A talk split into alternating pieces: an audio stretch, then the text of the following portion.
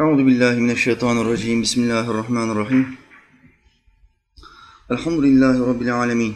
Ves salatu vesselamu ala rasulina Muhammedin ve ala alihi ve sahbihi ecmaîn. Allahumme inneke afuvun kerimun tuhibbul afve fa'fu anna. La ilahe illa ente. Allah'ım senden başka ilah yok. Subhaneke seni tenzih ederim. İnni kuntu minez zalimin. Ben zalimlerden oldum. Rabbena atina. Rabbim bize ver. Fid dünya haseneten. Dünyada iyilikler ver. Ve fil ahireti haseneten. Ahirette de iyilikler ver. Ve qina azaben nar. Bizi ateşin azabından koru. Rabbena ufirli. Rabbim beni affet. Ve li valideyye. Anamı, babamı affet. Velil müminine bütün müminleri affet. Yevme yapumul hisab. O dehşetli hesap gününde. Rabbi e'udu bike min hemedati şeyatin. Rabbim şeytanların dürtmelerinden sana sığınırım. Ve e'udu bike rabbe yahdurun. Ve Rabbim onların yanımda hazır bulunmalarından da sana sığınırım. Rabbi şrahli. Rabbim göğsüme inşirah ver. Ve yessirli emri. işimi bana kolay kıl. Vehlul ugdeten min lisani. Lisanımdaki düğümü çöz Allah'ım. Yefkahu kavli ki insanlar sözlerimi kolayca anlayabilsin. Amin ya mu'in bi hurmeti Taha ve Yasin. Yerleri ve gökleri aletsiz yaratan Allah'ımıza yaratıklarının nefesleri adedince hamdü senalar olsun. O Allah ki Adem'in Allah'ı, Nuh'un Allah'ı, Hud'un ve Salih'in Allah'ı, İbrahim'in, Lut'un, İsmail'in Allah'ı, İshak'ın, Yakub'un ve Yusuf'un Allah'ı, Eyyub'un Allah'ı, Şuayb'ın, Musa'nın, Harun'un Allah'ı, Davud'un, Süleyman'ın, İlyas'ın ve Elyasa'nın Allah'ı, Yunus'un, Zekeriya'nın, Yahya'nın ve İsa'nın Allah'ı ve adı dört kitapta ölmüş olan Efendimiz Ahmet'in Allah'ı sallallahu aleyhi ve sellem. Allah'ın peygamberlerine selam olsun. Rabbimiz o peygamberlerin ruhaniyetini meclisimize getirsin. Onların ruhaniyetiyle beraber sohbet yapmayı bize nasip etsin. Amin. Sırat köprüsünün üstüne geldiğimizde o peygamberlerle beraber sırata geçmeyi, cennette onların sofrasına oturmayı bu gariplerden nasip etsin. Amin. Mevla Teala Hazretleri Kelam-ı Kadim'inde, bozulmayan kitabında bir ayette biz kullarına şöyle buyuruyor. Andolsun insanı biz yarattık ve nefsinin ona ne gibi vesveseler verdiğini biliriz. Biz insana şah damarından daha yakınız. Şüphesiz Allah doğru söyledi.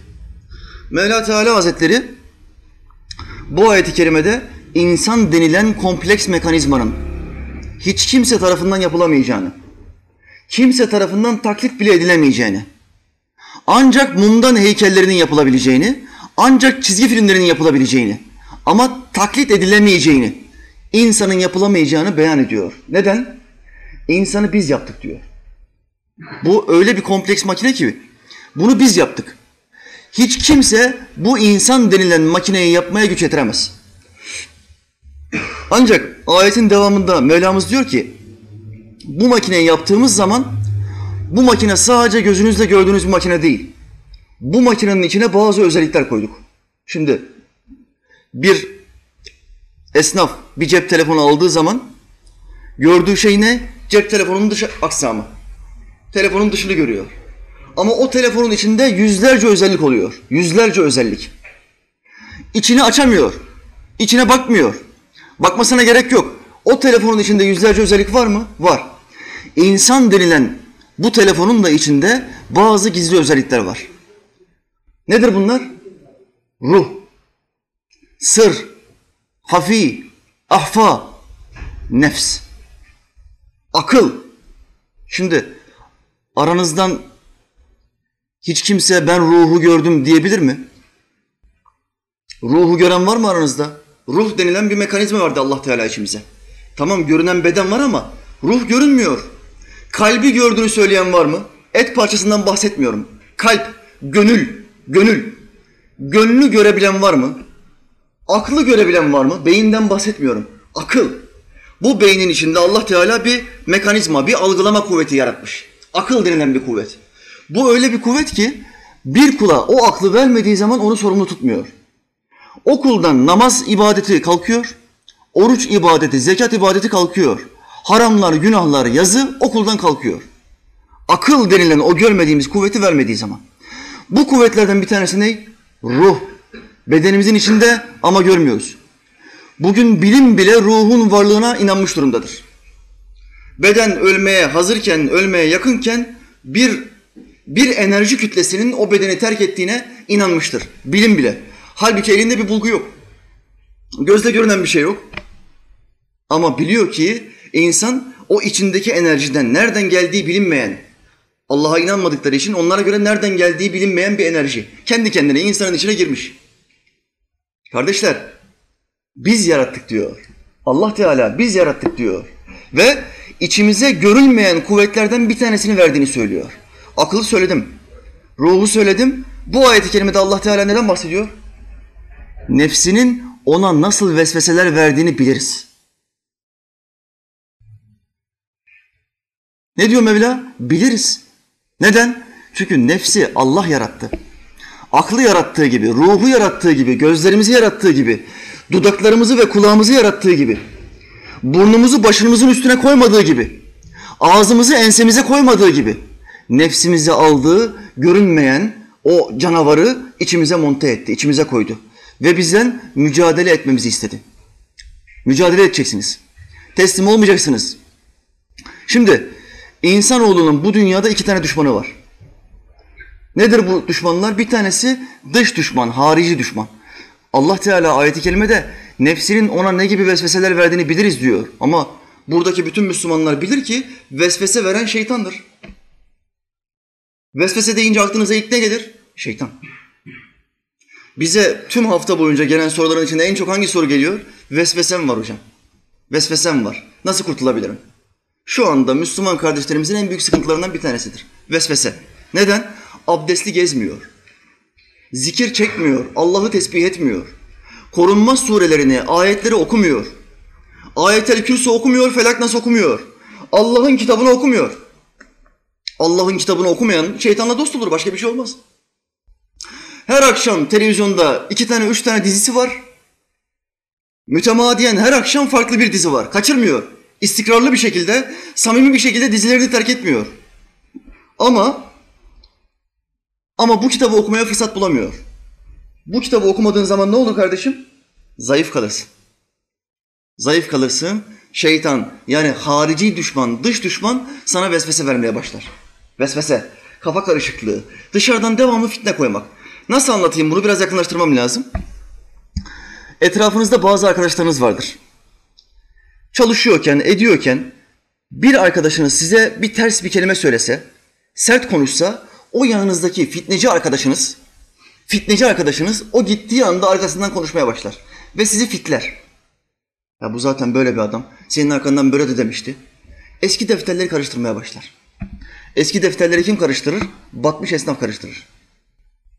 Bu fitneci adam da kötü karakterli bir adam olduğu için vesvese verir. Senin kafanı karıştırır. Senin ona düşman olmanı ister. Onun gıybetini yapar senin yanında. Şeytan da tıpkı bu kötü arkadaş gibidir. Devamlı kafanı karıştırmak ister. Allah hakkında vesvese verir. Hadis-i şerifle bunu teyit edelim. Allah'ın peygamberi buyurdu. Övgüler ve selam üstüne olsun. Sizden birisi düşünmeye başlar ve şeytan ona şöyle vesvese verir. Yerleri kim yarattı? Allah yarattı. Gökleri kim yarattı? Allah yarattı. Güneşi kim yarattı? Allah yarattı. Ve şeytan devam eder. Allah'ı kim yarattı? Bak nasıl başladı? Tefekkürle başladı. Uygun bir düşünceyle, uygun sorularla başladı. Bunları sormakta bir beis yoktur. İslamiyet'te bu soruları sormak çok önemlidir. Sorulması lazım. Sorgulanması ve araştırılması lazım. Yerleri, gökleri, nizamı kim yarattı? Allah yarattı. Bunların cevabını bulacağız. Ama Allah'ı kim yarattı sorusunu sorma hakkımız var mı? Yok. Neden? Eğer Allah birisi tarafından yaratıldıysa bu ilah olamaz. Yaratılmak Ahmet'e mahsus, İsmail'e mahsus, Kerem'e mahsus. Biz yaratılırız. Biz insanız. Yemeğe ihtiyacımız var, uyumaya ihtiyacımız var, içmeye ihtiyacımız var. Allah'ın bunlara ihtiyacı yoktur. Leyseke mitlihi şeyun. Ayeti kerimesi ne buyuruyor? O yarattığı hiçbir şeye benzemez. Hiçbir şeyin misli dengi değildir. Dolayısıyla şeytan vesveseye gelir ve bütün soruların peşinde bu soruyu sorar. Buna şeytanın verdiği vesvese denir. Dış kuvvet, dış düşman. Ama bu dış, dış düşmandan çok daha büyük bir düşmanımız var kardeşler. Kim o? İç düşman. Nefs. Şimdi Amerika, İsrail, İngiltere, Yahudi. Bunlar bizim neyimiz? Dış düşmanımız. Bir de iç düşman var. Kim bu? Vehhabi, Şii, paralelci. Bunlar iç düşmanlar. Dışarıdakiler neyse onlara karşı gardını alırsın da bunlar içeride. Bunlar senin benim gibi namaz kılıyor. Senin benim gibi Kur'an okuyor. Allah'ı zikrediyor. Doğru yolda olduğunu iddia ediyor. Allah yolunda olduğunu iddia ediyor. Ama darbe yapmak istiyor. Ama Müslümanları indirmek istiyor. Ama bizi 20 yıl önceki o rezil dönemlere götürmek istiyor. Müslüman gençleri kandırıp IŞİD'e terör örgütüne götürmek istiyor. Yine Şia ne yapıyor? Sahabi efendilerimize düşman etmek istiyor Müslüman gençleri. Sahabilere küfredin, 10 bin sahabi kafirdir diyor. Peygamberimiz Aleyhisselam'ın hanımlarına kötü kadınlardır, onları methetmeyin diyor. Bunlar iç düşmandır. Müslüman gibi görünür. Ama tek bir gayesi vardır, tek bir derdi vardır. Ülkemiz Suriye gibi olsun, Irak gibi olsun, Mısır gibi olsun. Kan dökülsün, kan. Bunlar kanla beslenir. İslam derdi yoktur bunlarda, kan derdi vardır. Vampir neden hoşlanır? Kandan hoşlanır. Mürşidi şeytan olan kan dökmek ister. Huzursuzluk çıkartmak ister.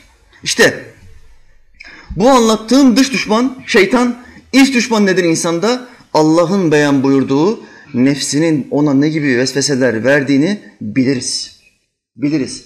Hocam şeytanın vesvesesi belli de namaz kılma, zikir yapma, oruç tutma, sadaka verme, arkadaşlarına görüşme, sohbete gitme bunların şeytanın vesvesesi olduğunu biliyoruz.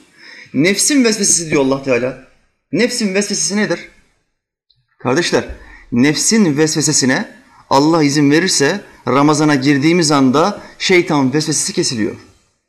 Çünkü sahih hadislerde bizim Peygamberimiz Aleyhisselam ne buyuruyor? Ramazan ayı girdiğinde şeytanlar zincire bağlanır. Ne zamana kadar? Bayram gününe kadar bir ay boyunca biz harici düşmanla muhatap olmayacağız. Şeytanlar zincire bağlanacak. Bize vesvese vermeyecekler. E peki Ramazan'da bu kötülükleri işleyenler neyle işliyor? Ramazan'da da bazı adamlar var küfür ediyor. Ramazan'da da var bazıları içki içiyor. Ramazan'da var bazıları hala kumarhanelere gidiyor. Kumar oynuyor. Ramazan esnasında buna bunu yaptıran şeytan değilse kimdir hocam?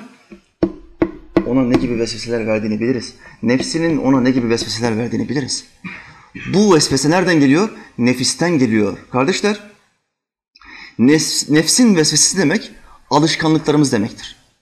Şeytan bir mürşid olarak, nefsin üstadı, şeyhi olarak onu bazı şeylere alıştırır. İçkiye alışan adam sabah kalktığında dur bir içkiye başlayayım demedi. Bunu alıştırdılar. Dış düşman şeytan bunu alıştırdı. Şu arkadaşla takıl. Bununla gez. Bu sana içki ısmarlıyor. Bu kumar oynamasını iyi biliyor. Bununla takıl.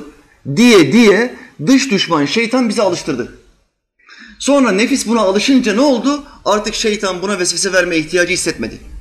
İş kime kaldı? Nefsin vesvesesine kaldı. İşte bu Kur'an'ın beyan buyurduğu elhamdülillah nefsin vesvesesidir. Nefsin. Alışkanlıklarına dikkat edeceksin. İslam'a uymayan bütün alışkanlıklar nefsin vesvesesi demektir. Bu nefis bize şeytandan daha düşmandır. Bir örnekle yakınlaşmam, yakınlaştırmam gerekirse. Dünyada Müslümanlara en düşman olan ırk hangi ırktır? Bütün dünyayı düşünün. Almanı var, Fransızı var, İngiliz, Amerika, İsrail, Yahudi. Bütün bunların içinde Müslüman milletine, ümmete en büyük düşman kimdir? Yahudilerdir. Kur'an diyor ki müminlere Yahudilerden ve müşriklerden daha düşman olan kimseyi bulamazsın. Bize en büyük düşman kimmiş en başta? Yahudi. Sonra müşrikler, putperestler. Bunlar kim? Şimdiki o Budistler. Var ya o, hani Budizm ahlak dinidir diyenlerin eline gözüne dursun. Budizm ahlak diniymiş. Şu anda Budistler Arakan'da Müslüman kardeşlerimizi canlı canlı yakıyor. Ahlak dini Budistler. Canlı canlı. Biz bunu ancak filmlerde görürüz. Canlı canlı insan yakar mı normal bir insan? Canlı canlı hayvan yakanı gördünüz mü? Öyle bir faşist gördünüz mü hiç? Hayvandan daha aşağı bir adam demektir. Resulullah Aleyhisselam buyurdu. Kütüb-i Sitte hadisidir. Mahşer günü mütekebbirler, kibirliler küçültülür. Kibirlendikleri büyütülür. Şimdi insanlar içinde bazıları var. Kibirli. İnsanlara tepeden bakıyor. Hayvanlara tepeden bakıyor. Eziyet veriyor. İnsanları eziyor, zulmediyor. Allah Teala dengelemek için mahşer günü ne yapıyor? Mütekebbirleri ufaltıyor, küçültüyor. O ezdikleri varlıkları da büyütüyor. Mesela ezdiğin bir böcek, bir böcek yuvası buldun. Bir sinek yuvası buldun, bir karınca yuvası buldun. Bir şeytanlık aklına geldi. Şeytan vesvese verdi. Karınca yuvasına gittin, beton döktün. Nedir bu? Zulüm. Kirli bir kalbin var. Arızalı bir ruhun var. Şeytan vesveseyi verdi ve sen dedin ki sen benim efendimsin. Ben bunu yapacağım dedin. Gittin karınca yuvasına beton döktün. Sana bunun bir zararı yok. Toprakta eğleniyor, yaşıyor. Allah buna ruh vermiş. Sen bunu niye öldürdün? Mahşer günü ne olacak? Resulullah Aleyhisselam'ın hadisi gereği Allah o karıncayı büyütecek, seni o karınca kadar ufaltacak. Ve o karınca senden hakkını alacak. Hakkını alacak. Şimdi Müslüman milletine, bu ümmete dünyada Yahudiden daha düşman birisi yoktur. Ancak Yahudi dış düşmandır. Şeytan gibi. Şeytan gibi. Nefisse Yahudiden daha düşmandır. Bakın, hepimizin içinde bu nefis denilen mekanizma var. Bu olgu var, bu düşman var. Hani o İslam alimlerinin kafir dediği, içimizdeki kafir dediği nefs.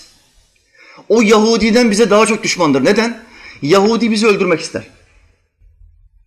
Ölürsün, Müslüman olarak ölürsen cennete gidersin. Ama nefsin bir tek gayesi vardır.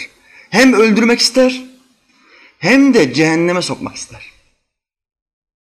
Bizi imansız götürmek ister. Şimdi hangisi daha tehlikeli? Bizi öldürmek isteyen mi? Yoksa bizi öldürüp imansız cehenneme götürmek isteyen mi? Hangisi daha tehlikeli? Nefs daha tehlikelidir. Bundan dolayı ehl-i sünnet alimleri buyuruyor ki, nefsin bir insana verdiği zarar, şeytanın verdiği zarardan 70 derece üstündür. Bir kurdun bir koyun sürüsüne verdiği zarar, şeytanın verdiği zarardır. 70 kurdun bir koyun sürüsüne verdiği zarar, nefsin verdiği zarardır. Bak Allah dostları temsil getirdiği zaman misallerle getirir. Akıllara yakınlaştırır, olayı basitleştirir. Hafsalamız daha kolay anlasın diye. Bir kurt, 70 kurt. O koyun sürüsünden bir iz kalır mı? 70 tane kurt daldığı zaman.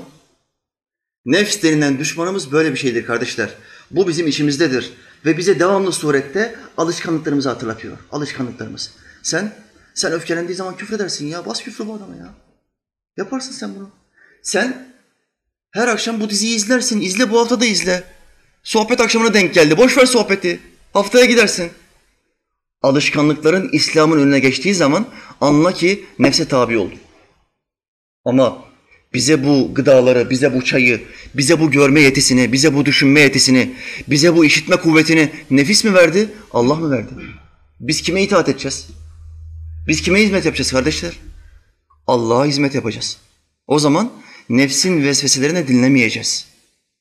Allah bizi muhafaza etsin. Amin. Bismillah.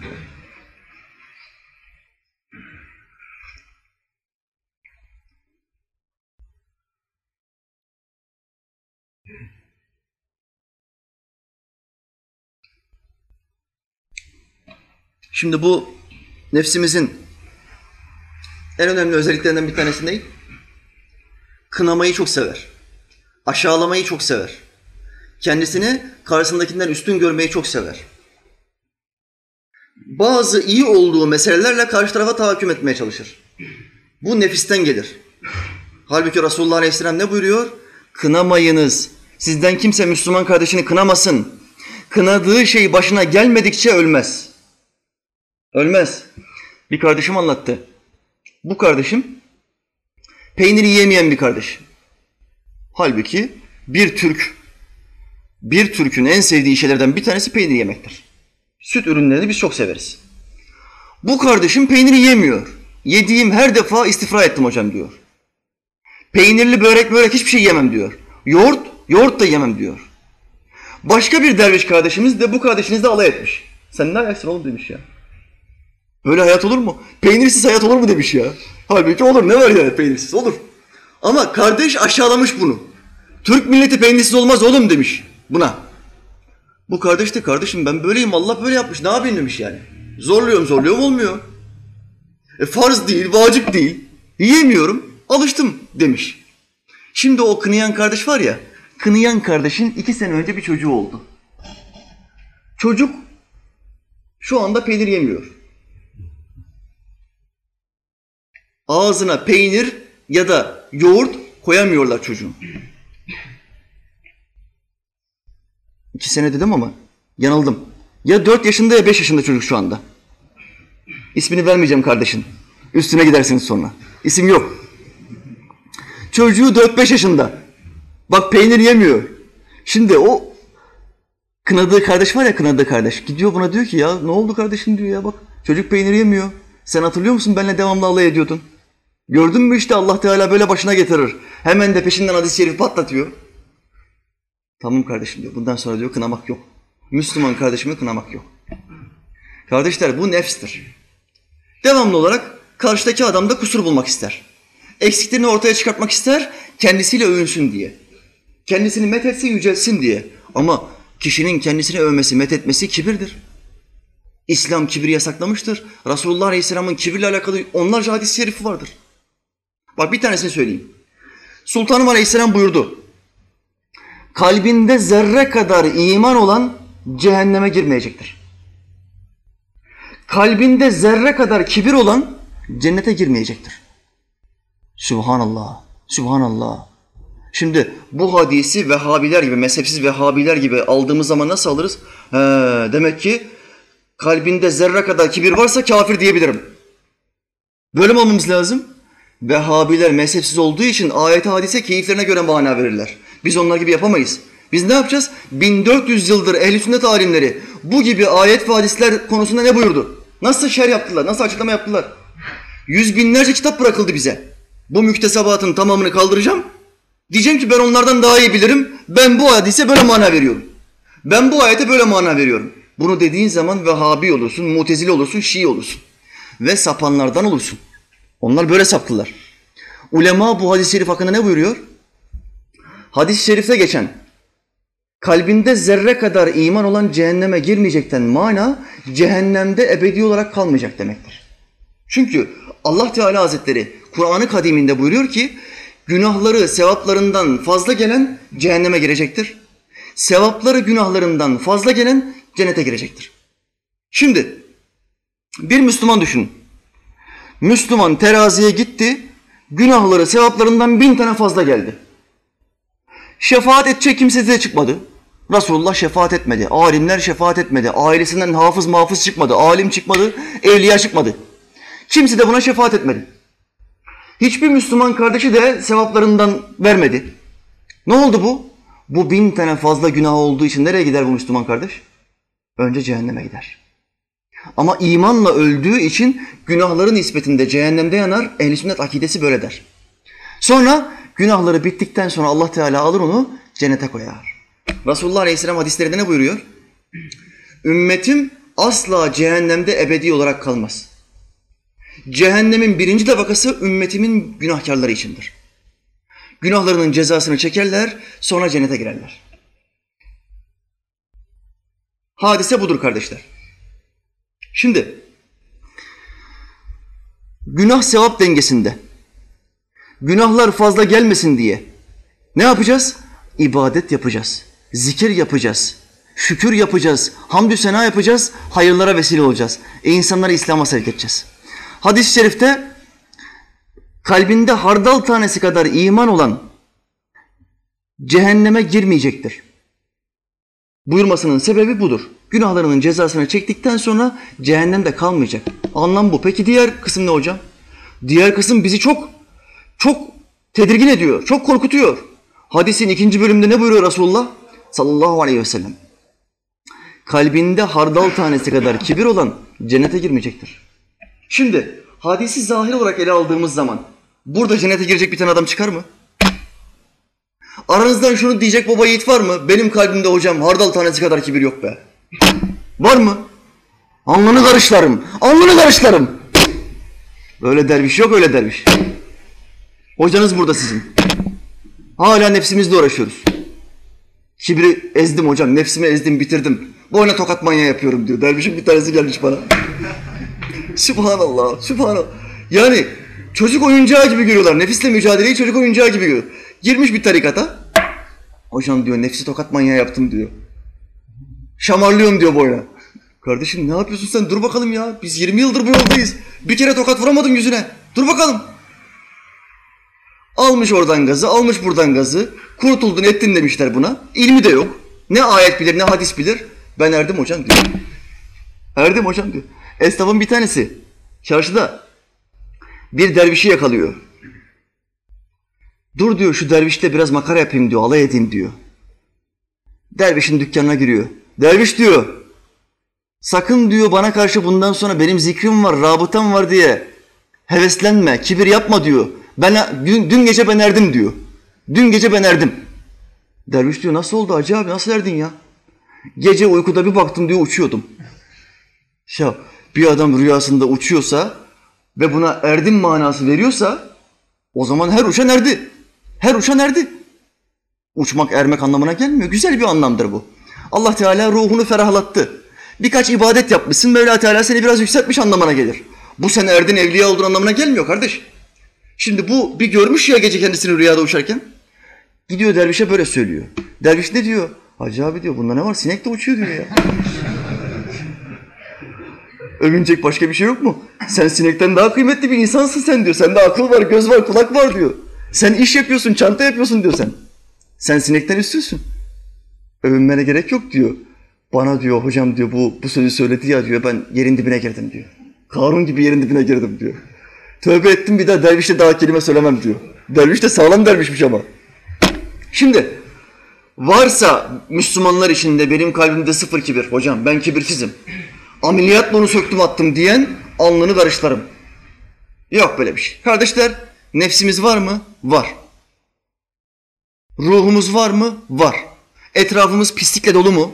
Dolu. Ahir zamanda mıyız? Ahir zamanda mıyız? Ahir zamandayız.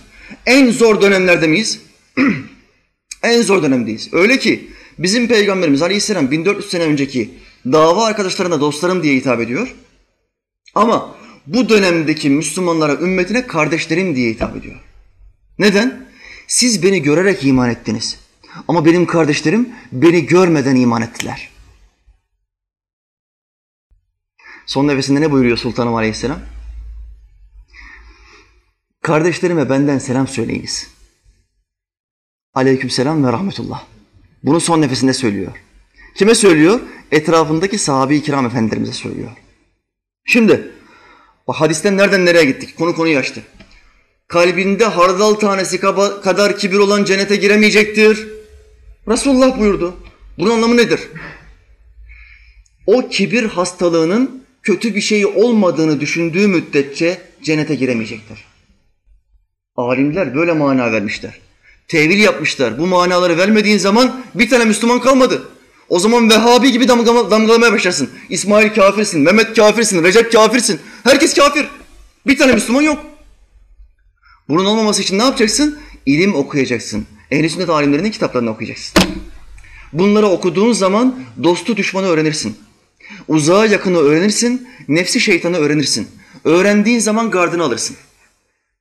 Gardı aldığın zaman ne yaparsın? Galip gelirsin. Siz hiç boks maçı seyrederken, dövüş maçı seyrederken gard almayan bir dövüşçü gördünüz mü? Boks yapıyor ama gard almamış. Mümkün mü böyle bir şey? Hayır.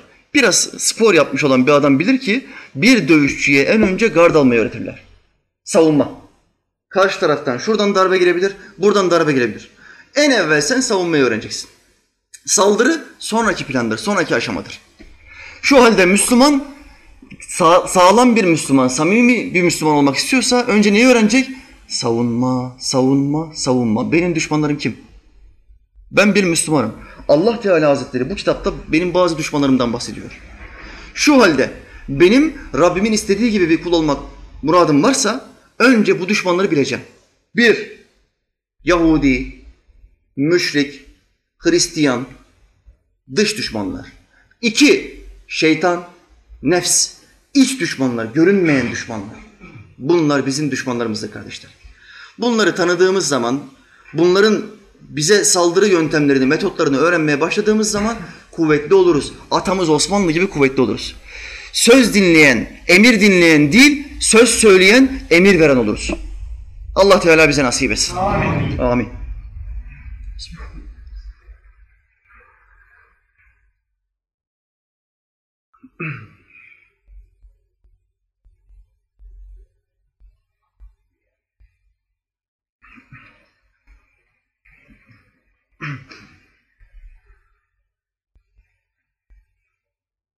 Allah Teala Hazretleri Kur'an'ında bahsettiği bir peygamber var.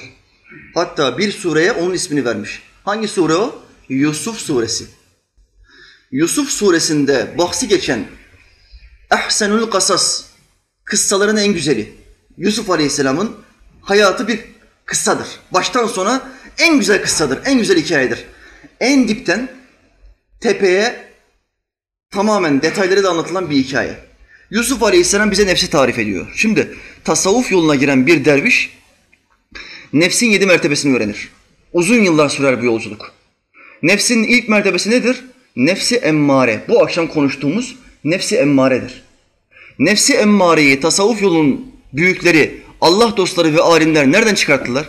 Nereden geldi bu bilgi? Bu bilgi Yusuf suresinden geldi. Allah'ın peygamberi Yusuf aleyhisselam o vezirin hanımı Züleyha validemiz kendisine sahip olmak istediğinde ve Yusuf aleyhisselam namusunu korumak için ondan kaçtığında o kadın ne yaptı? Sırtından elbisesini çekti. O haldeyken o ikisini kim yakaladı? Kadının kocası yakaladı. Mısır'ın veziri. Yakalayınca şüphe duymaya başladı. Acaba Yusuf hanımıma sahip mi olmak istedi? Bizim yanımızda yetişen Yusuf, kölemiz Yusuf, bu temiz insan hanımımın güzelliğinden etkilenip ahlakını bozmak mı istedi, zina mı yapmak istedi diye şüphelenmeye başlayınca hanımın akrabalarından bir tanesi dedi ki Yusuf'a bak eğer elbisesi önden yırtılmışsa Yusuf karına sahip olmak istedi. Eğer elbisesi arkadan yırtılmışsa kadının, senin hanımın Yusuf peygambere sahip olmak istedi. Yusuf'a sahip olmak istedi. Deyince bir baktı elbisesine, elbise arkada. Elbise arkadan yırtılmış. Anladı ki hanımı kötü yola gitmiş. Kötü bir niyete varmış. Şimdi o anda Yusuf Aleyhisselam'ı sorguya çekmeye başlayınca Yusuf suresinde o peygamber ne buyuruyor? Ve ma uberri'u nefsi. Ben nefsimi temize çıkartmıyorum. Çünkü nefis ister. Bir kadın gördüğü zaman nefis onunla yakınlaşmak ister. Onunla görüşmek ister, konuşmak ister. Ve o orada kalmaz. Daha da fazla yakınlaşmak ister, dokunmak ister, temas ister. Biter mi? Bitmez. Sarılmak ister, öpmek ister. Orada biter değil mi hocam? Bitmez. Hep daha fazlasını ister. Onda çıplaklık ister. Çıplak olarak onu görmek ister. Orada biter mi? Orada da bitmez. Bu iş zinaya kadar bitmez. Zinadan sonra muradını almış ve tatmin olmuş bir şekilde kadından uzaklaşır. Ve sonra bu zina lezzetine alıştığı için o alışkanlık devamlı vesvese haline döner. Hadi bu hafta zinaya git, hadi bu hafta zinaya git. Bu zinaya gidenler, bu zina evleri nereden çıktı zannediyorsunuz? Nefsin verdiği vesveseden çıktı. Şimdi Allah'ın peygamberi Yusuf Aleyhisselam vezire ne diyor? وَمَا اُبَرِّئُ نَفْسِي Ben nefsimi temize çıkartmıyorum. اِنَّ النَّفْسَ لَاَمَّارَةٌ بِالسُّءِ Şüphesiz ki nefs kötülüğü emreder. Tasavvufta yedi nefis tabakasının ilki nefsi emmaredir. Li emmâratun bisû. Bu ayet-i kerimeden gelir. Şimdi yedi mertebeyi sayalım. Nefsi emmare, nefsi levvame. Levvameyi anlattım birkaç ay önce. Bu akşam ilkinden bir giriş yapalım. Daha kötüsünü, bir kademe kötüsünü anlatalım. Nefsi emmare, nefsi levvame, nefsi mülhime, nefsi mutmainne. Bu iman mertebesidir. Üçten dörde geçen bir adam imanını sağlama almış demektir. Kuvvetli bir imana sahip. Dönme ihtimali çok düşük. Aldanma ihtimali çok düşük. Nefsi mutmainne. Sonra beşinci mertebe. Nefsi razıye. Razıye. Allah'tan razı olan nefs.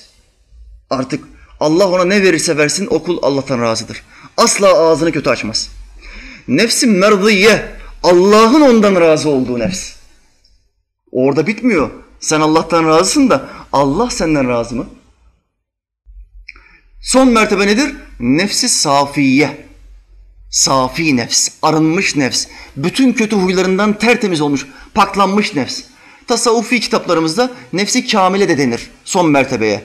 Bizim oralara gitmemiz uzun mesafe. Biz en alttan başlayacağız. Nereden? Emmare. Düşman nedir? Bu düşman kimdir? Bunu tanımamız, bunu anlamamız gerekiyor. Nefse emmareyi dinlemeyenler, nefse emmareye tabi olmayanlar Allah'ın dostluğunu kazanırlar. Allah'ın sevgisini kazanırlar. Nefsine tabi olanlar Allah'ın düşmanı olurlar. Daha kötüsü Allah'ın dostlarına da düşman olurlar. Nefsine tabi olanların en büyük işareti nedir?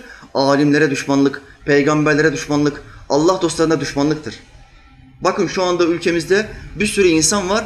Peygamber öldü, işi bitti, postacıydı, bıraktı gitti. Ondan hayır gelmez diyorlar. Bu adam ne oldu? Peygamber düşman oldu. Peygamberine düşman bu adam. Şu anda ülkemizde bir sürü adam mezhep imamlarımıza küfür ediyor. Hanefi kimmiş? Ebu Hanife de adam, ben de adam ya. Kimmiş o? Ben mezhebe tabi, mezhep şirktir diyorlar. Mezhep imamlarına küfür ediyorlar. Neden? Çünkü nefislerine tabi oldular. Allah'ın kitabına tabi olmadılar, peygambere tabi olmadılar, nefislerine tabi oldular. Hevayı hevesle hareket ediyorlar. Geçmişten bir kavim anlatayım nefsine tabi olan. Kim o? Hristiyanlar. Allah'ın peygamberinin getirdiği dini bıraktılar. Hristiyanlığın içini boşalttılar. Kitaplarını tahrif ettiler. Ve ne dediler? İsa bu kadar büyük mucizeleri gösteren birisi insan olamaz. Bu olsa olsa Allah'ın oğludur. Haşa ve kella. Bir kimse yemek yiyen birine, uyuyan birine, gezmek zorunda olan birine, giyinmek zorunda olan birine, yer tutan, oturup kalkan birine Allah dediği zaman ne olur? Şirk koşmuş olur, kafir olur. İsa Nebi'ye Allah'ın oğlu dediler. Müslümanlar bu Hristiyanlara deyince, kardeşim siz ne yapıyorsunuz ya? Bu insan bir peygamberdir, tıpkı Musa gibi, tıpkı İbrahim gibi. Buna Allah'ın oğlu demeyin. Bu şirktir. Dediği zaman Müslümanlar, Hristiyanlar ne dedi? Sizin kitabınız Kur'an'da İbrahim peygambere Halilullah demiyor mu? Allah bu kitapta Halilullah diyor. Yani İbrahim Allah'ın dostudur. Şu halde Allah bir peygambere dostum diyorsa bizim peygamberimizin de ondan daha üstün olması hasebiyle oğlu olması normaldir. Bak şimdi. Ayet-i kerime mi söyledi? Ayet-i kerime söyledi. Bu kitapta Allah peygamberi İbrahim'e halilim diyor, dostum diyor. Peki dostla oğul bir mi? Şimdi burada benim dava arkadaşlarım var. Bir sürü genç kardeş. Aralarında çok samimi dostlarım var, çok yakın olanlarım var. Arkadaşlarım var, dava arkadaşlarım var. Allah yoluna kafayı koyduğumuz adamlar. Aralarında kardeşim yok. Kan bağım olan birisi yok. Ya da oğlum yok. Şu anda oğlum burada değil. Şu anda benim burada kan bağım olan birisi yok. Kan bağım olan birisiyle dostum dediğin adam bir olmaz. Kan bağın demek senden çıkmış olan demektir. Şu halde İsa Nebi'ye Allah'ın oğlu dediğin zaman ne olmuş oluyor?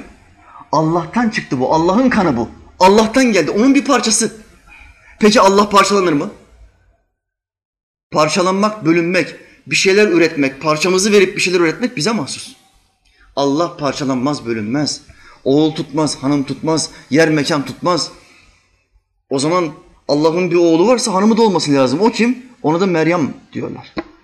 Allah'ın hanımı Meryem'dir diyorlar. Haşa ve kella. Kur'an şöyle diyor. Allah üçün üçüncüsüdür diyenler kafir olmuşlardır. Soruyorum. Bu Hristiyanlar neden böyle oldu? Nefislerine tabi oldular. O nefsi ciddi bir mücadeleden geçirselerdi, peygamberlerine tabi olsalardı, bunlar böyle sapıtmazdı. Kitaplarının içine boşaltmasalardı, İncil'deki emirlerin tamamını boşalttılar. Namaz yok. Bütün ümmetlerde namaz var. Oruç yok. Bugünkü Hristiyanlıkta. Bütün ümmetlerde oruç vardır. Zekatı kaldırdılar. Sünnet olmayı kaldırdılar. Her şeyi kaldırdılar. Sonra biz Hristiyanlar gerçek dini yaşıyoruz dediler. İçini boşalttılar. Nefislerine tabi olanlar işte böyledir. Vahye uymayanlar, peygambere uymayanlar sapıtırlar, bozulurlar. Allah düzelsin. Allah kurtarsın. Amin.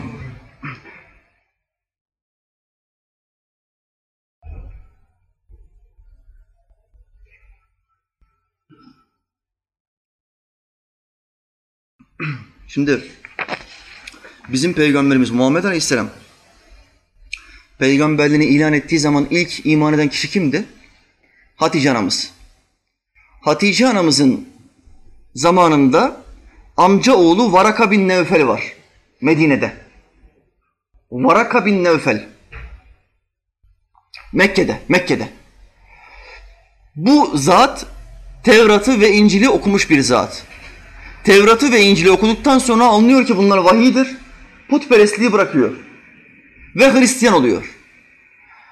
Hatice anamız Efendimiz Aleyhisselam'ın başından bu vahiy olayı geldikten geçtikten sonra diyor ki gel benim amcaoğluma gidelim. O çok kitap okumuştur. Önceki şeriatların kitaplarını okumuştur. Bu konu hakkında belki bilgisi vardır. Efendimiz Aleyhisselam'ı alıyor götürüyor Varaka bin Nevfel'e. Sultanımız Aleyhisselam Varaka'ya başından geçen olayları anlatıyor. Cebrail Aleyhisselam'ı gördüğünü, kendisine bazı ayetler söylediğini beyan ediyor. Varaka ne diyor? Ey Muhammed! Sana Musa'ya gelen gelmiştir. Sana İsa'ya gelen gelmiştir. Sana vahiy meleği Cebrail gelmiştir. İki kitabı da okudum. İki kitapta da çok hayırlı bir peygamberin geleceği müjdelenmişti. Ben buna şahit olmuştum. Ve şimdi gördüm ki bu peygamber sensin. Bir gün kavmin seni buradan sürecek. Çünkü bütün peygamberleri kavimleri sürmüştür. Onu yalanlamışlardır, aşağılamışlardır. Bakın Allah'ın peygamber aleyhisselama. Amcaoğlu düşman. Hala oğlu düşman. En yakınları bunlar. Kan bunlar. Kan bağı olan insanlar. Düşman. En çok bağıranlar, en çok küfredenler akrabaları. Davayı sahiplenmediler. Bırak sahiplenmeyi bizim peygamberimize aşağıladılar sallallahu aleyhi ve sellem. Şu nasipsizliğe bak. Varaka diyor ki seni buradan sürecekler. Eğer ben o anda hayatta olursam, çok yaşlı bir zat idi. O anda hayatta olursam sana yardımcı olacağım. Ama bir zat. Ama olmasına rağmen diyor ki ben o anda hayatta olursam sana yardımcı olacağım. Ama kısa bir zaman sonra ömrü vefa etmiyor. Varaka bin Nevfel vefat ediyor. Yıllar sonra Hatice anamız diyor ki acaba Varaka ne olmuştur? Amcamın oğlu ne olmuştur? Sana iman etti mi? Sana tabi oldu mu? Çünkü Hristiyanlıktan yeni peygamber geldikten sonra, yeni şeriat geldikten sonra Hristiyanlıktan beri olmayan, diğer akidelerden, diğer şeriatlardan beri olmayan, son peygambere tabi olmayan kafir gider. Benim amcaoğlumun durumu nedir ey Allah'ın Resulü diye Sultanımız Aleyhisselam'a sordu Hatice anamız. Efendimiz Aleyhisselam ne buyurdu? Amcaoğlum Varaka'yı rüyamda gördüm. Bembeyaz bir elbise içindeydi. Devam ediyor. Eğer cehennemde olsaydı başka bir elbise içinde görürdüm.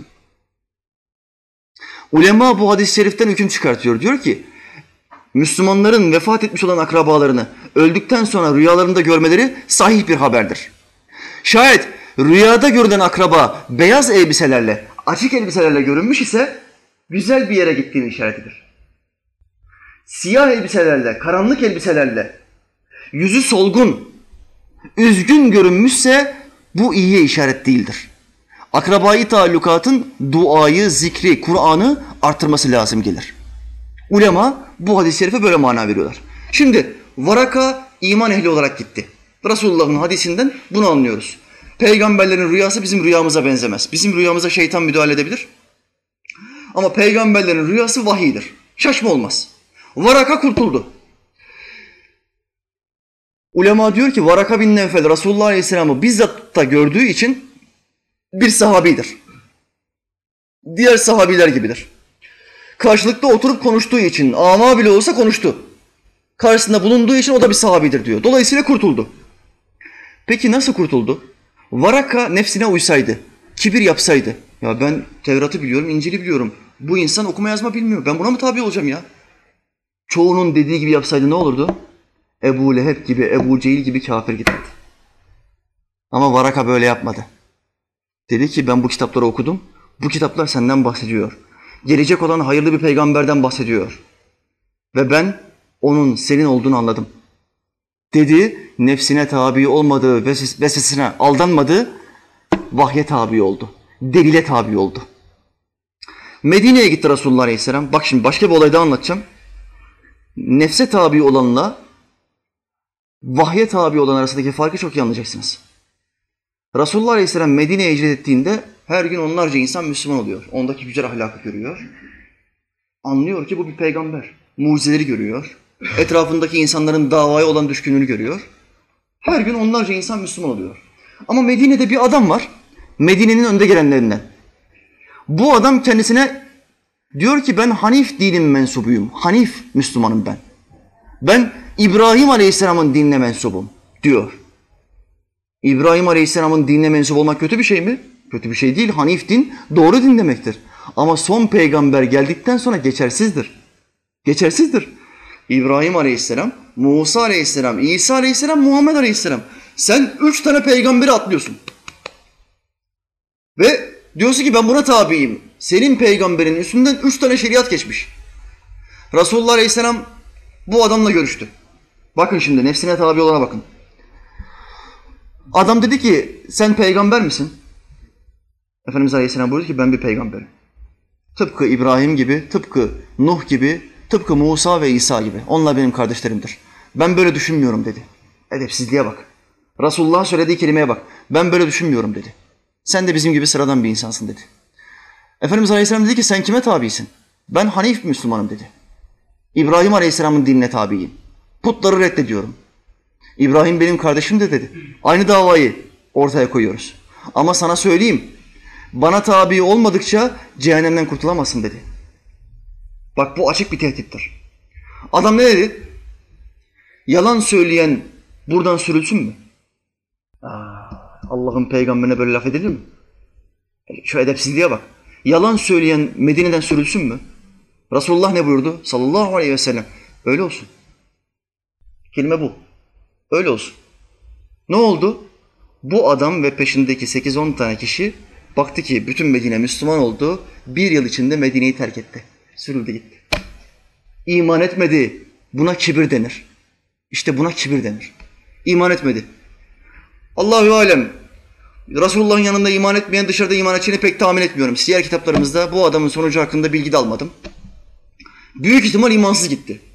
İmansız gitmesinin sebebi nefsine, gururuna tabi olması, Allah'ın peygamberine tabi olmamasıdır. Şu halde biz kime tabi olacağız? Ey Kur'an'a uyduğunu söyleyen Müslümanlar, ey vahye uyduğunu söyleyen Müslümanlar, vahyi senden ve benden daha iyi bilen Muhammed Aleyhisselam'a tabi olmadığın zaman sen kime tabi olmuş oluyorsun? Bu adam gibi şöyle dersin, ben Hanif Müslümanım. Dersin ama cehennemi boylarsın. Bak o ne dedi o? Ben İbrahim'in dinine mensubum. Ya kardeş İbrahim Aleyhisselam'dan sonra Musa Nebi geldi. İsa Nebi geldi, Muhammed Aleyhisselam geldi. Sen şimdi üç tane peygamberi sildin, en arkaya gittin. Şu anda ülkemizde bir adam çıksa, dese ki ben Ahmet Davutoğlu'nu başbakan olarak kabul etmiyorum kardeşim. Benim başbakanım Süleyman Demirel. Olur mu? Ya beş tane altı tane başbakan önceye gittin sen ne yapıyorsun kardeşim ya? Ben onun kanunlarına bakarım kardeşim. Ahmet'in kanunları beni ilgilendirmiyor dese bu adama gerizekalı der misin demez misin? Dersin. Neden? Son başbakan kimse yetki ondadır. O kanun çıkartır. Kanunları değiştirme etkisi ona aittir. Son peygamber kimse ona tabi olmak zorundayız. Müslümanlar verdiğim örnekten iyi anlayın. Bismillahirrahmanirrahim.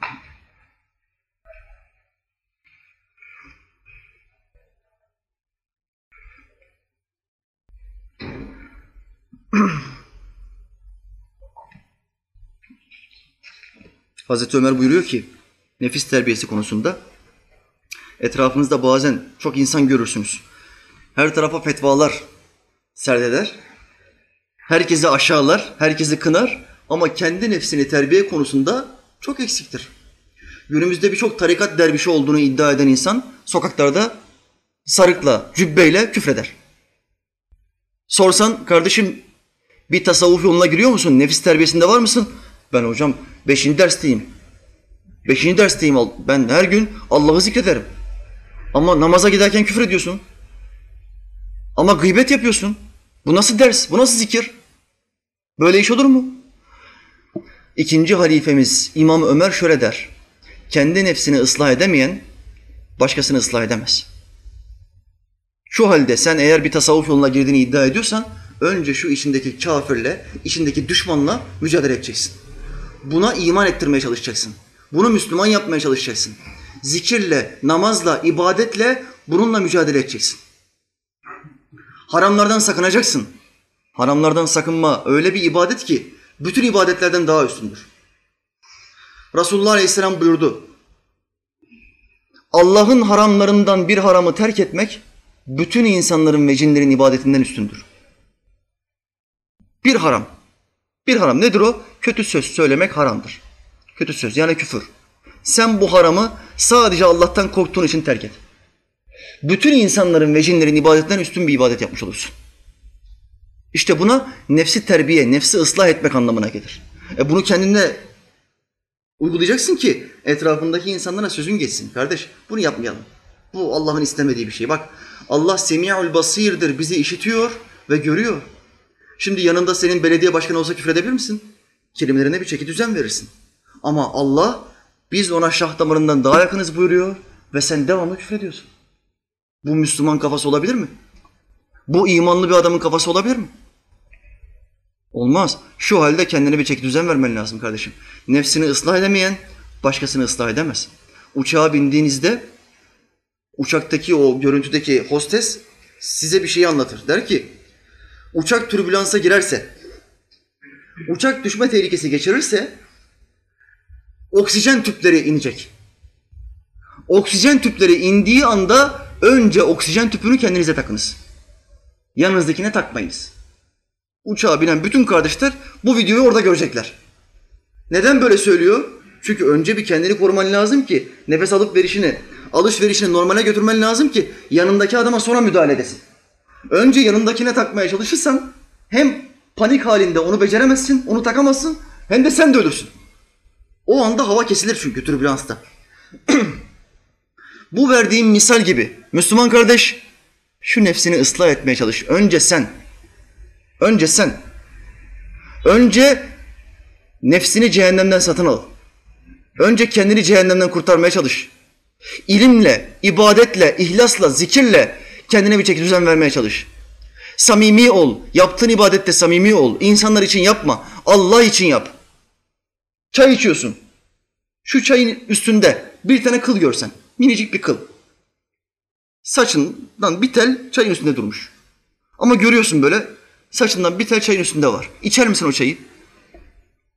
Hatun al bunu dök. Olmadı bunun üstüne saçım döküldü ya da senin saçın döküldü dersin değil mi? Çayı dökersin, suyu dökersin, sütü dökersin. Bir tek kıl yüzünden. İbadetlerimizdeki samimiyet eksikliği olursa o ibadetin üstüne kıl dökülmüş demektir. Kıl. Kıl nedir bu da? Riya, gösteriş, ucup, ibadetle övünme, kibirlenme. Oo ben baş, beş vakit namazı hayatta kaçırmam. Derviş geliyor sabahleyin derviş kardeşlerine. Gece bir teheccüd kılmışım arkadaş. Bir feyizli, bir feyizli. Doldum be. Kıl değil o sütün üstüne şu anda derviş bir tane kıl dökmedi. Sütün üstüne pislik döktü. Tamamen sütün üstüne boca etti. Sen niye anlatıyorsun ki? Bu farz değil. Farz namazını şurada kıldım desen bu riya olmaz. Ama nafile bir ibadeti kıldığından bahsettiğin zaman buna riya denir. O ibadeti Allah için yapmadın, insanlar seni beğensin, methetsinler diye yaptın. Allah bunu istemiyor kardeşim. Bunu istemiyor. Allah samimi bir Müslüman istiyor. Samimi. Dolayısıyla Resulullah Aleyhisselam buyurdu. Övgüler ve selam üstüne olsun. Amin. Müslüman kardeşim, senin en büyük düşmanın iki yanın arasındaki nefsindir. Hadis-i şerifteki tabir şudur. İki yanın, iki yanın. Bazı alimler bu iki yanı iki kaşın arasındaki nefsindir diye tarif etmiş. Bazı alimler iki omzun arasındaki nefsin diye tarif etmiş. Nefsin yeri konusunda ulema ihtilafta. Bazıları diyor ki iki tane kaşın arasındadır, tam burada. Bazıları diyor ki iki omzun arasındadır, tam göğsün ortasında. Allahu alem. Doğru olarak Allah bilir. Ancak ulema bu gibi hadislerden dolayı bir temsil getirmiş. Bir fikir ortaya atmıştır. Dolayısıyla en büyük düşmanımız kimmiş? Yahudi mi? Fransız mı? İngiliz mi? Şia mı? Vehhabi mi? Hayır. Bizim en büyük düşmanımız içimizdeki nefsimizdir. Allah Teala ıslah etmeyi, indirmeyi, tokatlamayı, vurmayı, zayıflatmayı bize nasip etsin inşallah. Amin. Zayıflatabilirsek, sözümüzü ona geçirebilirsek Allah'ın dostlarından oluruz. Allah'ın dostlarından olduğumuz zaman unutulmayız. Dünyada da ahirette de yanımızda hep salihler olur, hep hayırlı olur. Şimdi biz her sohbetimize başlarken kimlerin ismini zikrediyoruz? Allah'ın peygamberlerini. Eyüp, Yakup, Yusuf, Musa, İsa, Muhammed Mustafa. Allah'ın selamı hepsinin üstüne olsun. Neden? Çünkü onların isminin anıldığı yere Allah bereket indirir. Resulullah Aleyhisselam buyurdu ki Allah'ın peygamberlerini anın ve hatırlayın. Bu ibadettir. Bu ibadettir. İbadet yaptığın zaman huzur gelir kalbine, muhabbet gelir, sevgi gelir. Allah dostlarına çok hürmet eder, çok sever ve çok hürmet ettirir. Çok sevdirir. Sivas'a gittik. iki hafta önce şeyhimi ziyarete. Oraya gittik. Orada yaşayan bir kardeş bir olay anlattı. Dedi ki hocam Sivas'ta kim ölse diyor ki beni İhramcizade'nin oradan cenazemi kaldırın. Yahut da adam vasiyet vermiyor. Akrabaları diyor ki cenazemizi şeyhin yanından kaldıralım. Ulu Cami'de, İhramcizade'nin yanından kaldıralım. İmam da fıttırmış. Ya koca Sivas'ta Ulu Cami'den başka cami yok mu ya? Demiş. Bir cenazede adam patlamış. Bakın cemaat demiş. Koca Sivas'ta buradan başka cami yok mu? İhramcizade'nin yanından kalkanlar cennete mi gidiyor ya? Başka cami yok mu kardeşim? Başka yerlere verin cenazelerinizi artık. Yeter demiş. Her öğle ikindi cenaze, her öğle ikindi cenaze. Koca Sivas bu, ben bakacağım hepsine demiş ya. Adam çıldırmış. İmamı sürmüşler. Bir hafta içinde imamı sürmüşler. Hemen şikayet etmiş oradakiler. Sen bir Allah dostu hakkında ileri geri konuşursan bu Allah dostunu sevenler vardır. Allah dostlarını korur. Dostlarını dostlarına sevdirir. Hemen oradakiler müftülüğe şikayet etmiş imamı. imamı sürmüşler. Güneydoğu'ya sürmüşler imamı. Sen şey efendiye böyle söyleyebilir misin ya? Üstadıma diyorlar ki efendim herkes size hayır dua yapıyor. Faydanızın dokunduğu herkes size dua ediyor. Bir gün biz de sizin gibi böyle dua alabilecek miyiz? Şeyhimiz ne diyor? Evladım, bu insanların bize yaptığı duaların bir misli size de geliyor. Bu cemaatte en ufak hizmeti yapan kim? Çay hizmeti, şeker hizmeti, yerleri temizleme hizmeti, en ufak hizmetler. Bütün bu hizmetleri en ufak detayına kadar kim yapıyorsa, kim iki tane parmağının ucuyla bu hizmetin köşesinden tuttuysa bizim aldığımız duaların bir mislini o da almış sayılır. Neden? Çünkü davanın içinde. Davanın dışında değil ki. Cemaatin içinde o. O da cemaate geliyor. Dolayısıyla efendiye edilen bütün dua dervişlere ediliyor demektir. Bak vefat etti 69 senesinde hala devam ediyor. Hizmetleri hala devam, devam ediyor. Kıyamete kadar devam edecek inşallah. İnşallah. Allah eksikliğini göstermesin. Bu nasıl oldu ama? Nasıl oldu bu? Bir adam sabah kalktığında evliya olarak kalkmıyor. Bir kalkıyor gözleri bir açıyor. Aa evliya olmuşum ya. Böyle bir şey yok. Hayatını vermen gerekiyor. Davaya kendini adaman gerekiyor.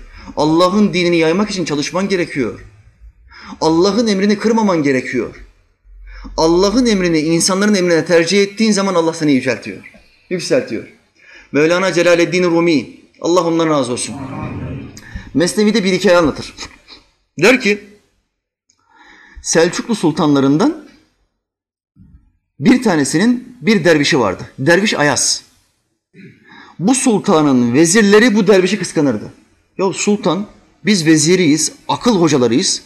Her türlü en derin meselelerde ilk aklı bizden alır. Ama bu dervişe bizden daha fazla ihtimam gösteriyor. Bu dervişte ne var ya? Sultan da bunu işitiyor. Ve diyor ki vezirlerim yanıma gelsin, derviş Ayaz yanıma gelsin.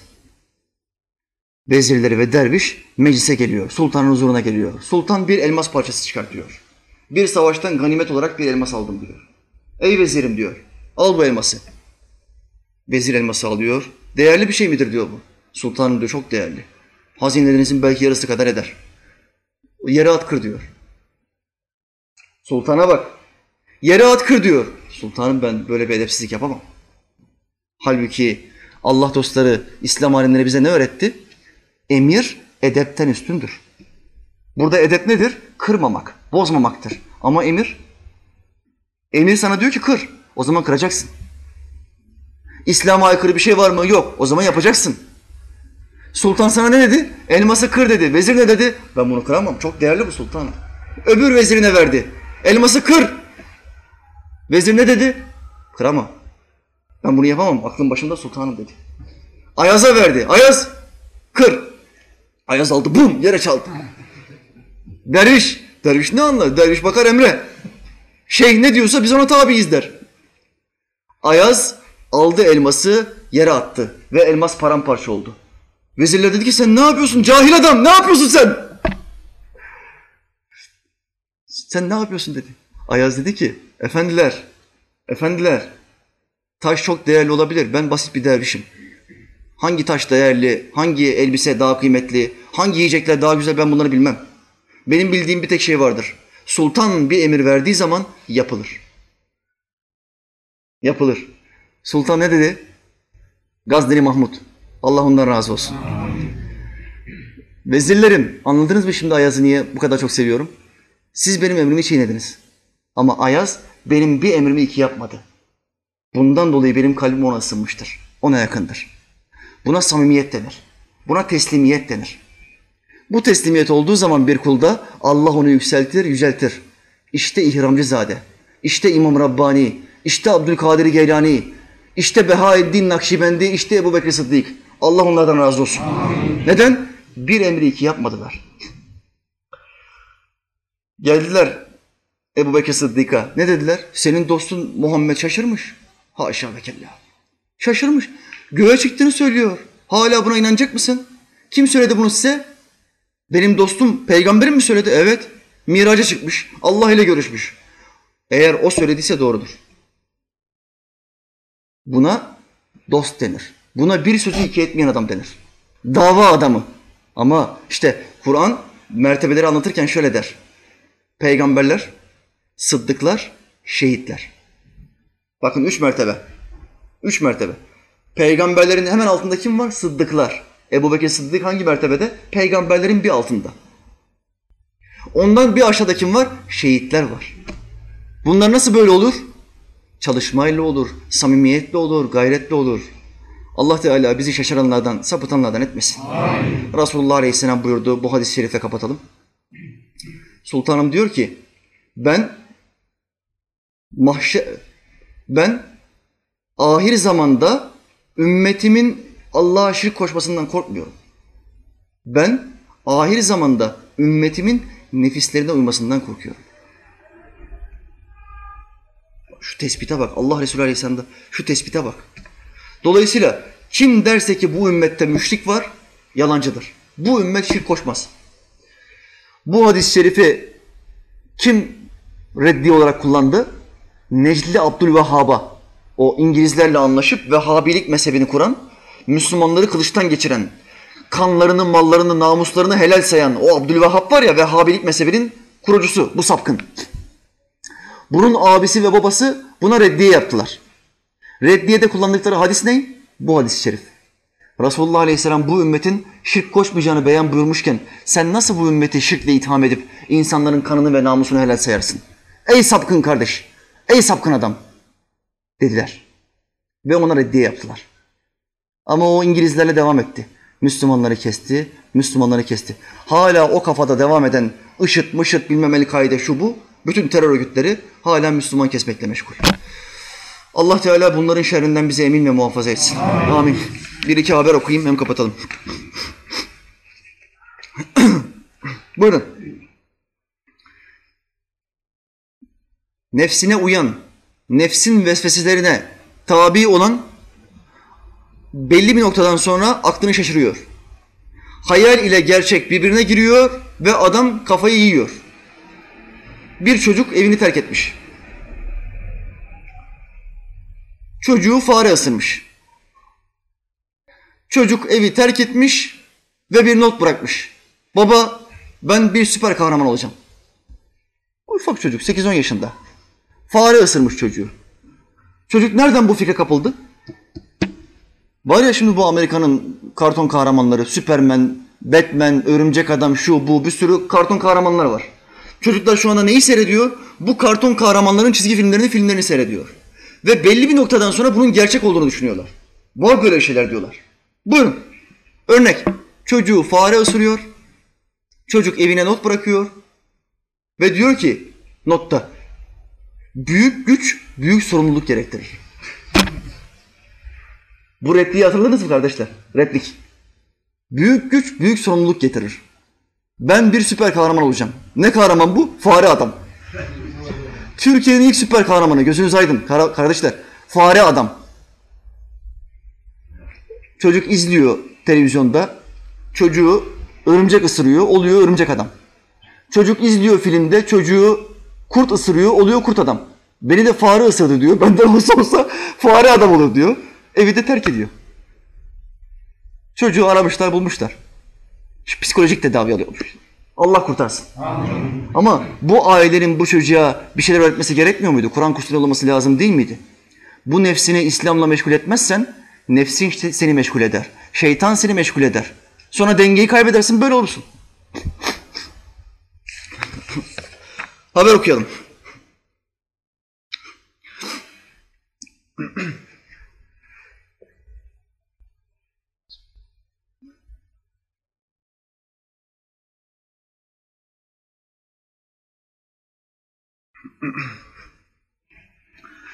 Diyarbakır'da HDP'li Büyükşehir Belediyesi'nin organize ettiği uluslararası Kürdistan sanat buluşması kapsamında 230 sanatçının Rojava'ya destek amacıyla çalışmalarını gönderdiği Kürdistan sergisi açıldı. Kürdistan. Siz biliyor musunuz böyle bir şey var mı bizim Türkiye'de? Kürdistan diye bir yer var mı? Ben bilmiyorum. Arnavutistan var mı burada Arnavutistan? Burada bir sürü Arnavut var. Siz hiç bir Arnavut'tan duydunuz mu? Biz toprak ayrımı istiyoruz. Bu ülkeden ayrılmak istiyoruz. Arnavutistan diye yeni bir ülke istiyoruz diyen duydunuz mu? Yok. Nereden çıktı bu Kürdistan? Bu ülkenin adı Türkiye'dir. Bu ülkenin bayrağı kırmızıdır. Bu ülkenin bayrağı, bayrağının üzerinde bir ay vardır. Ay İslam'ı temsil eder. Ayın hemen içinde bir yıldız vardır. Yıldız Muhammed Aleyhisselam'ı temsil eder. Bembeyaz, parlak. Kırmızı ise kanı temsil eder. Kan dökerek aldık. İmanımızı kan dökerek muhafaza ettik anlamına gelir. Bu bayraktan başka bir bayrağımız yok. Bu ülkeden de başka bir ülkemiz yoktur. Bu Kürdistan, Mürdistan işi boş iştir. Kim diyorsa palavra atıyor. Hayal kuruyor. Devam edelim. Belediye Başkanı Gülten Kışanak Sümer Park Ahmet Sanat Galerisi'ndeki sergiye katıldı. Bir sergi yapılmış. Oranın belediye başkanı da katılmış sergiye. Diyarbakır'da HDP'li Büyükşehir Belediyesi'nin desteklediği Kürdistan sergisinde zincir vurulan altı çarşaflı kadın galerinin ortasına oturtuldu. Şimdi bir sergi yapılmış artık resimler mi var ne var bilmiyorum ama haberi gördüğümde ortada altı tane çarşaflı kadın vardı. Ellerinde zincirler bir daire yapmışlar kadınları. Ve çarşaflı kadınlar zincire vurulmuş. Ne demek istiyor? Subliminal bir mesaj. Çarşaf demek hapis tutulmak zorunda olan demektir. Ama çarşaf İslam'ın bir simgesidir. Sen nasıl İslam'ın bir simgesini zincire vuruyorsun da milletin gözü önüne sergiliyorsun? Sen nasıl İslam'ın işaretlerinden bir işareti aşağılıyorsun? Sen nasıl bir Müslümansın? Müslüman olduğunu söyleyen Kürt kardeşlerimizin bunlara tepki vermesi gerekmiyor mu? Bunlara faks yollaması, telefon açması gerekmiyor mu kardeşim? Siz nasıl insansınız ya? Ben Müslümanım ve bir Kürdüm. Ama siz örtünmeyle alakalı olan bir hükmü aşağılıyorsunuz, zincire vurmuşsunuz. Burada birkaç hafta önce neyi anlattım ben? Parmaklıklar altına, arkasına konulmuş çarşaflı kadınları gösterdim. Bir tane halı firması ya da giyim firması tam hatırlamıyorum şimdi. Bir takvim bastırmış. Takvimde bir hapishane, parmaklıklar, arkasında da çarşaflı kadınlar. Ön tarafta da çıplak bir kız. Açık saçık bir kız. Çarşaflılar hapiste olmalı, çıplak kızlar özgür olmalı. Subliminal mesaj, zihin altı. Burada da verilmek istenen mesaj bu. Müslüman Kürtleri dinlerinden soyutlamaya çalışan HDP oluşumu tarafından çarşaflı kadınların aşağılayıcı bir şekilde gösterilmesi Müslümanlar tarafından büyük tepki aldı. Kardeşler, bu bir rezalettir. Kur'an Allah'ın şeairinden bahseder, işaretlerinden, nişanlarından bahseder. Bu nişanlardan bir tanesi nedir? İslam'ın nişanlarından bir tanesi tesettürdür. Tesettürün azimet ölçüsü nedir? Çarşaftır. Ruhsat ölçüsü nedir? Pardüse maş... Başörtüsü pardüsedir. Ruhsat. Azimet nedir? Yani takvada yaşayan, daha zorunu yapmak isteyen çarşaf giyer. Bunlar İslam'ın işaretleridir. Bunlar ne yapıyor? Zincirde olmak zorundadır diyor. Ama sen bu Müslüman Kürtlerden o istemeyecek misin? İsteyeceksin. Peki hangi yüzde isteyeceksin? Utanmıyor musun? Sonra sen milli mücadele yıllarındaki o arşivimize hiç baktın mı? O resimlere bakın. Google'a girin. Kurtuluş Savaşı'ndan resimler yazın. Allah aşkına bir bakın. O resimlere bakın. Ne kadar kadın görürseniz o resimde tamamı çarşaflıdır. Tamamı şalvarlıdır. Başında bir örtü, bir şal var yahut da çarşaf giymiştir. Askere ekmek taşıyor, kurşun yapıyor, top taşıyor. Bütün kadınlar böyledir. Bu resimlerin içinde bir tane başı açık, 80'lik badanalı boyalı, elinde fina, fino köpeği olan bir tane kokona bulamazsınız. Kesin garanti veriyorum. Hepsi başörtülü, hepsi tesettürlü. Bu ülkeyi bunlar kurtardı. Bunlar kurtardı. Sen bu ülkeyi kurtaranları ne yapıyorsun? Zincire vuruyorsun. Bu zihniyetin altında İslam'a karşı bir tahkir var. Bir teziyif var. Bir zayıf gösterme, bir hakaret var. Müslüman Kürt kardeşlerim uyarsın. İkaz etsin. İnternet var, faks var, mail var. Yollayacaksın kardeşim. İslam'a böyle tezif edici hareketlerde bulunan, İslam'ın işaretlerini aşağılayan bir oluşum, bir hareket Müslüman Kürt kardeşlerimizin temsilcisi olamaz. Hiç boşuna kendinizi kandırmayın. Bir haber daha okuyayım bunlardan. Van'da HDP'den skandal afiş. Şimdi burada bir elfazı küfür okuyacağım. HDP İslam ve Hazreti Peygamber karşıtı afişleri ve Demirtaş'ın Kabe Taksim kıyaslaması ardından bir skandal afişe daha imza attı. Şimdi bu partinin başında bir tane adam var. O istemek için Müslüman Kürtlerden ne yapıyor? Evinin kapılarını gazetecilere açıyor. Benim annem başörtülü, benim babam sakallı. Hacıyız biz. Klasik klişe. Benim anam da başörtülü, benim dedem de hacı. Yaşamayanlar hep böyle yapar. Bu şekilde kendilerini Müslüman diye pazarlamaya çalışırlar. Bu adam da evini açmış, anasını babasını göstermiş. Tamam da ananı babanı bırak sen nesin? Sen nesin? Sen demiyor musun bu Müslüman millete, bu Müslüman Kürt milletine? İktidara geldiğimizde Diyaneti kapatacağız. Müslüman bir adam, biraz kalbinde iman olan bir adam Diyaneti kapatacağım der mi ya? Diyaneti kapattığın zaman senin cenazeni kim götürecek? Papaza mı götüreceksin cenazeyi? Kim götürecek bu cenazeyi? Senin namazını kim kıldıracak? Senin çocuğuna kim Kur'an öğretecek? Bu adamın çocuğu var mı yok mu bilmiyorum. Ama eğer çocuğu olursa bu adamın çocuğu İslami bir terbiye almazsa kötü bir çocuk olarak yetişme ihtimali yüksek olur. Bu adam da ölecek, biz de öleceğiz. Hanginiz ister cenazesinin kiliseden kalkmasını? Müslüman cenazesinin camiden kaldırılmasını ister. Şu halde bu adam ne yapıyor? Bana göre Taksim Kabe gibi diyor. Bunu diyor ve sonra diyor ki Müslüman Kürtlere oyunuzu diyor sağa sola vermeyin. Başkalarına vermeyin bize verin. Sen hem Taksim'e Kabe diyorsun hem de Müslüman Kürtlerden oy istiyorsun. Aklı başında bir Müslüman sana oy verir mi? HDP eş başkanı Demirtaş'ın Taksim Kabe kıyaslaması, Diyanetin ve din derslerinin kaldırılması söylemleri, İslam ve Hazreti Peygamber karşıtı afişlere bir yenisi daha eklendi. Bunları yaptığı zaten biliniyordu. Ama bu afişlere bir tane daha eklemişler. Yeni bir afiş. Afişte şöyle yazıyor. Yaşamın yaratıcısı kadınlar. Nedir bu söz? Elfazı küfürdür. Yaratıcı tabiri Allah'tan başkası için kullanılmaz. Çünkü yaratmak demek hiçbir şey yokken var etmek demektir. Biz insanlar neyi kullanabiliriz? Yapmak, oluşturmak, keşfetmek, icat etmek. Yaratmayı sadece Allah için kullanabiliriz. Çünkü Allah yerleri ve gökleri aletsiz olarak yaratmıştır. Ama biz bir çay yapmak istediğimiz zaman eşyalar ihtiyac, ihtiyacımız var. Deme ihtiyacımız var, çaya ihtiyacımız var, sıcak suya ihtiyacımız var.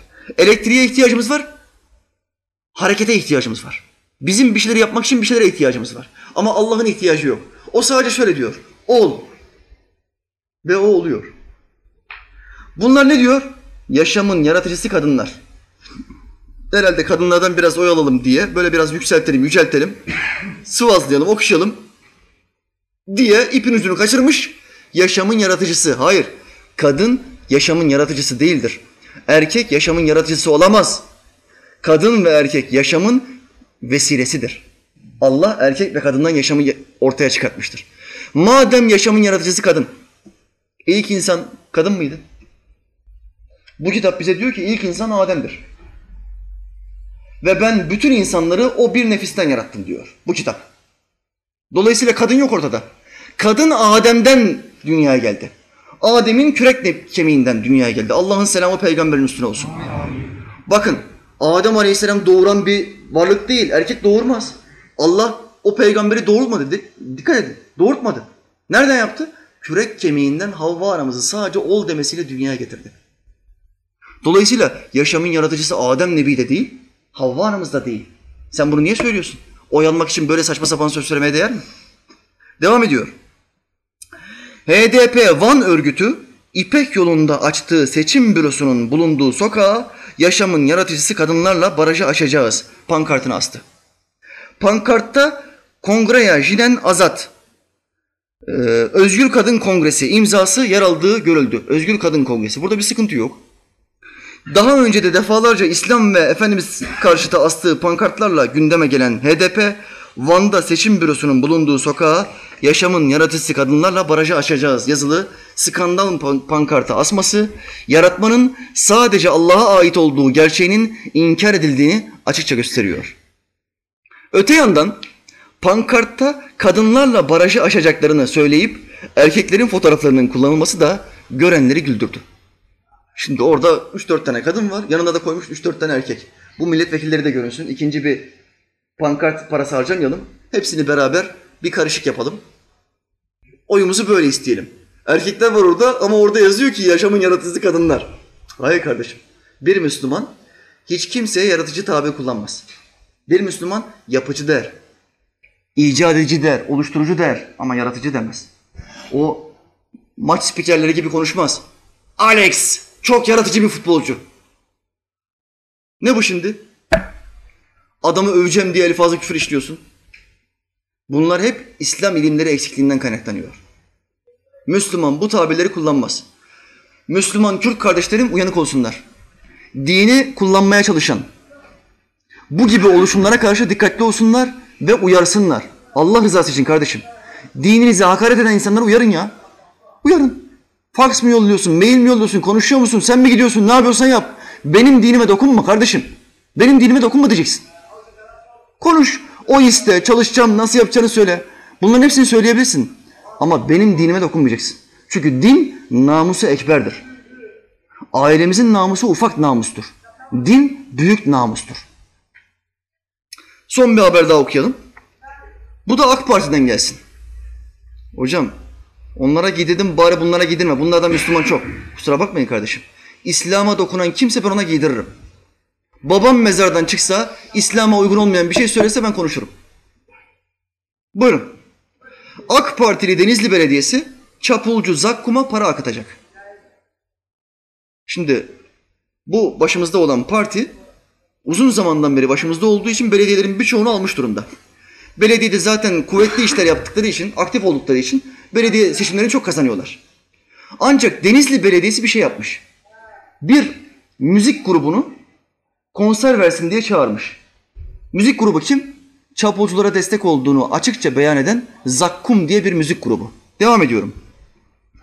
Hükümeti hedef alan Gezi kalkışmasında en ön saflarda yer alan Zakkum grubu AK Partili Denizli Büyükşehir Belediyesi tarafından adeta ödüllendirildi.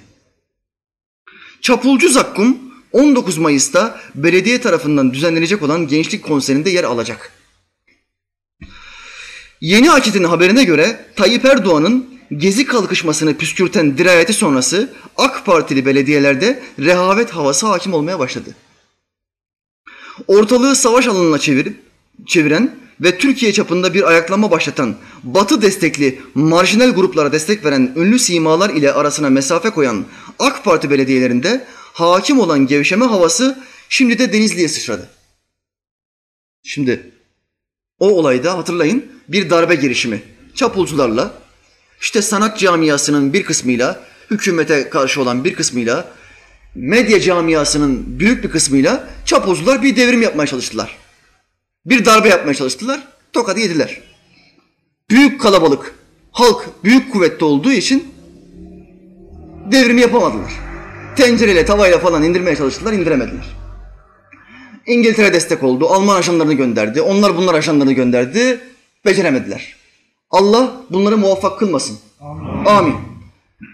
Mısır'da yaptılar, Suriye'de yaptılar, Irak'ta yaptılar, buraya güçleri yetmedi. İnşallah bundan sonra da güçleri yetmeyecek. Ama belediyelerde bir rehavet havası var. Şimdi biz o sıkıntılı dönemde halk olarak bunlara karşı mücadele verdik. Bunlar bizim polisimize taş attı. Bunlar bizim polis arabamıza molotof attı. Bunlar bizim esnafın camlarını patlattı. Biz evimizde oturduk. Fitne çıkmasın, kargaşa olmasın diye evimizde oturduk. Ama şimdi bu gibi olayları yapanları metheden sanatçı bozuntularını belediyeler, AK Partili belediyeler davet ediyorlar. Bir kardeşim gelmeden önce dedi ki hocam dedi vazgeçmişler. Çok tepki aldıkları için bu çapucuları almaktan vazgeçmiş. İnşallah doğrudur. İnşallah doğrudur. Çünkü darbe yapmaya çalışan, halkın oylarını çöpe atmaya çalışan bu darbeci zihniyet rağbet görmemeli. Bu adam senin sırtından bıçaklamaya çalıştı ya birkaç ay önce. Sen niye bu adamı belediyeye çağırıyorsun? İşittim ki başka bir belediyede Mustafa İslamoğlu'nu sohbete çağırmış.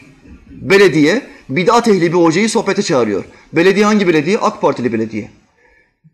AK Partili kardeşler. Bu millet size oyu Müslüman olduğunuz için verdi. İslam'ı diğerlerine göre biraz daha iyi yaşadığınız için verdi. Öyle düşünüyorlar. Öyle hüsnü zannediyorlar. Ama siz İslam'ı bozmaya çalışan, tahrif etmeye çalışan insanları sohbet versin diye çağıramazsınız. Kadere iman diye bir şey yoktur. 1400 yıldır bizi uyutmuşlar diyen sapkınları çağıramazsınız. Siz kabir azabı yoktur diyenleri sohbete çağıramazsınız. Bu millet size hesap sorar. O belediye öbür bidatçıyı çağırıyor. Bu belediye öbür bidatçıyı çağırıyor. Bu belediyeler ne iş yapıyor? Bu belediyelerin etrafında ehli sünnet Müslümanlar yok mu? Kardeşim sen bu adamı nasıl çağırırsın? Binlerce ehli sünnet hoca varken ehli bidatı niye çağırıyorsun? Kaderi inkar eden kafir olur ya. Mucizeyi inkar eden kafir olur. Bu bidatçıların tamamı mucizeyi inkar ediyor. Kaderi inkar ediyor. Kıyamet alametlerini inkar ediyor. Kabir azabını inkar ediyor. Şefaat yok diyor. Bunların tamamı elfazı küfürdendir. Ve sen bu adamı belediyene çağırıyorsun. AK Partili belediye. Sana bu insanlar Müslüman olduğun için oy verdi. Dini yıkanları çağırman için değil. Allah rızası için etrafınızda kim varsa böyle belediyelerde çalışan ikaz edin uyarın. Çapulcuları davet etmesinler. Bid'at sahibi hocaları davet etmesinler. Bu milletin dinini imanını yıkmasınlar. Milletin vergileri ile dolan belediye kasalarından çıkan yüksek maliyetli konserler sayesinde cebini dolduran ve her fırsatta AK Parti'yi hedef alan Zakkum isimli gezi destekçisi grup 19 Mayıs'ta Deniz'de konser verecek. Pamukkale Üniversitesi'nde verileceği açıklanan konsere AK Partili Denizli Büyükşehir Belediyesi'nin sponsor olması vatandaşların tepkisini çekiyor. Tepki vereceksin. Uyumak yok. Sen nasıl benim paramı onlara verirsin ya? Bu adam bize küfür etti.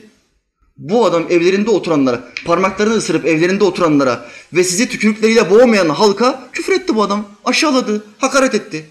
Göbeğini kaşıyan cahiller dedi, koyun bunlar dedi. Ülkenin yüzde elli ikisine koyun dedi. Biz evimizde parmağımızı ısırdık bekledik. Ve sen bu adama benim paramı veriyorsun. Utanmıyor musun? Bilindiği üzere gezi kalkışmasının sürdüğü günlerde Aydın Kuşasın, Kuşadası'ndaki halk konserinde sahne alan rock grubu Zakkum'un tüm elemanları sahneye tıbbi maske ile çıkarak Taksim Gezi Parkı'ndaki vandallara destek mesajı göndermişti. Şeyle çıkmışlar, maskeyle çıkmışlar. Orada vandallar var. İşte içki içenler, çadırlarda duranlar, otellerde konaklayanlar, her gün 50'şerlere ceplerine para alan vandallar. Hükümeti yıkacaklar. Onlara destek veriyoruz biz de diye konser vermişler. Çapulcu. Allah Teala bu milleti selamete çıkartsın. İmanla yaşamayı, imanla ölmeyi bize nasip etsin. Vatanımızı bölmek isteyen kim varsa, dahili ve harici ne kadar düşman varsa Allah burnunu yerde sürtsün. Allah burnunu yerde sürtsün. Bayrağımızı indirtmesin. Ezanımızı dindirtmesin. Vatanımızı böldürtmesin. Osmanlı gibi bizi dünyaya hakim kılsın. Aranan hazinenin yolunu gösterdim sana. Belki sen kavuşursun, biz varamadık sana. Velhamdülillahi Rabbil alemin. El Fatiha.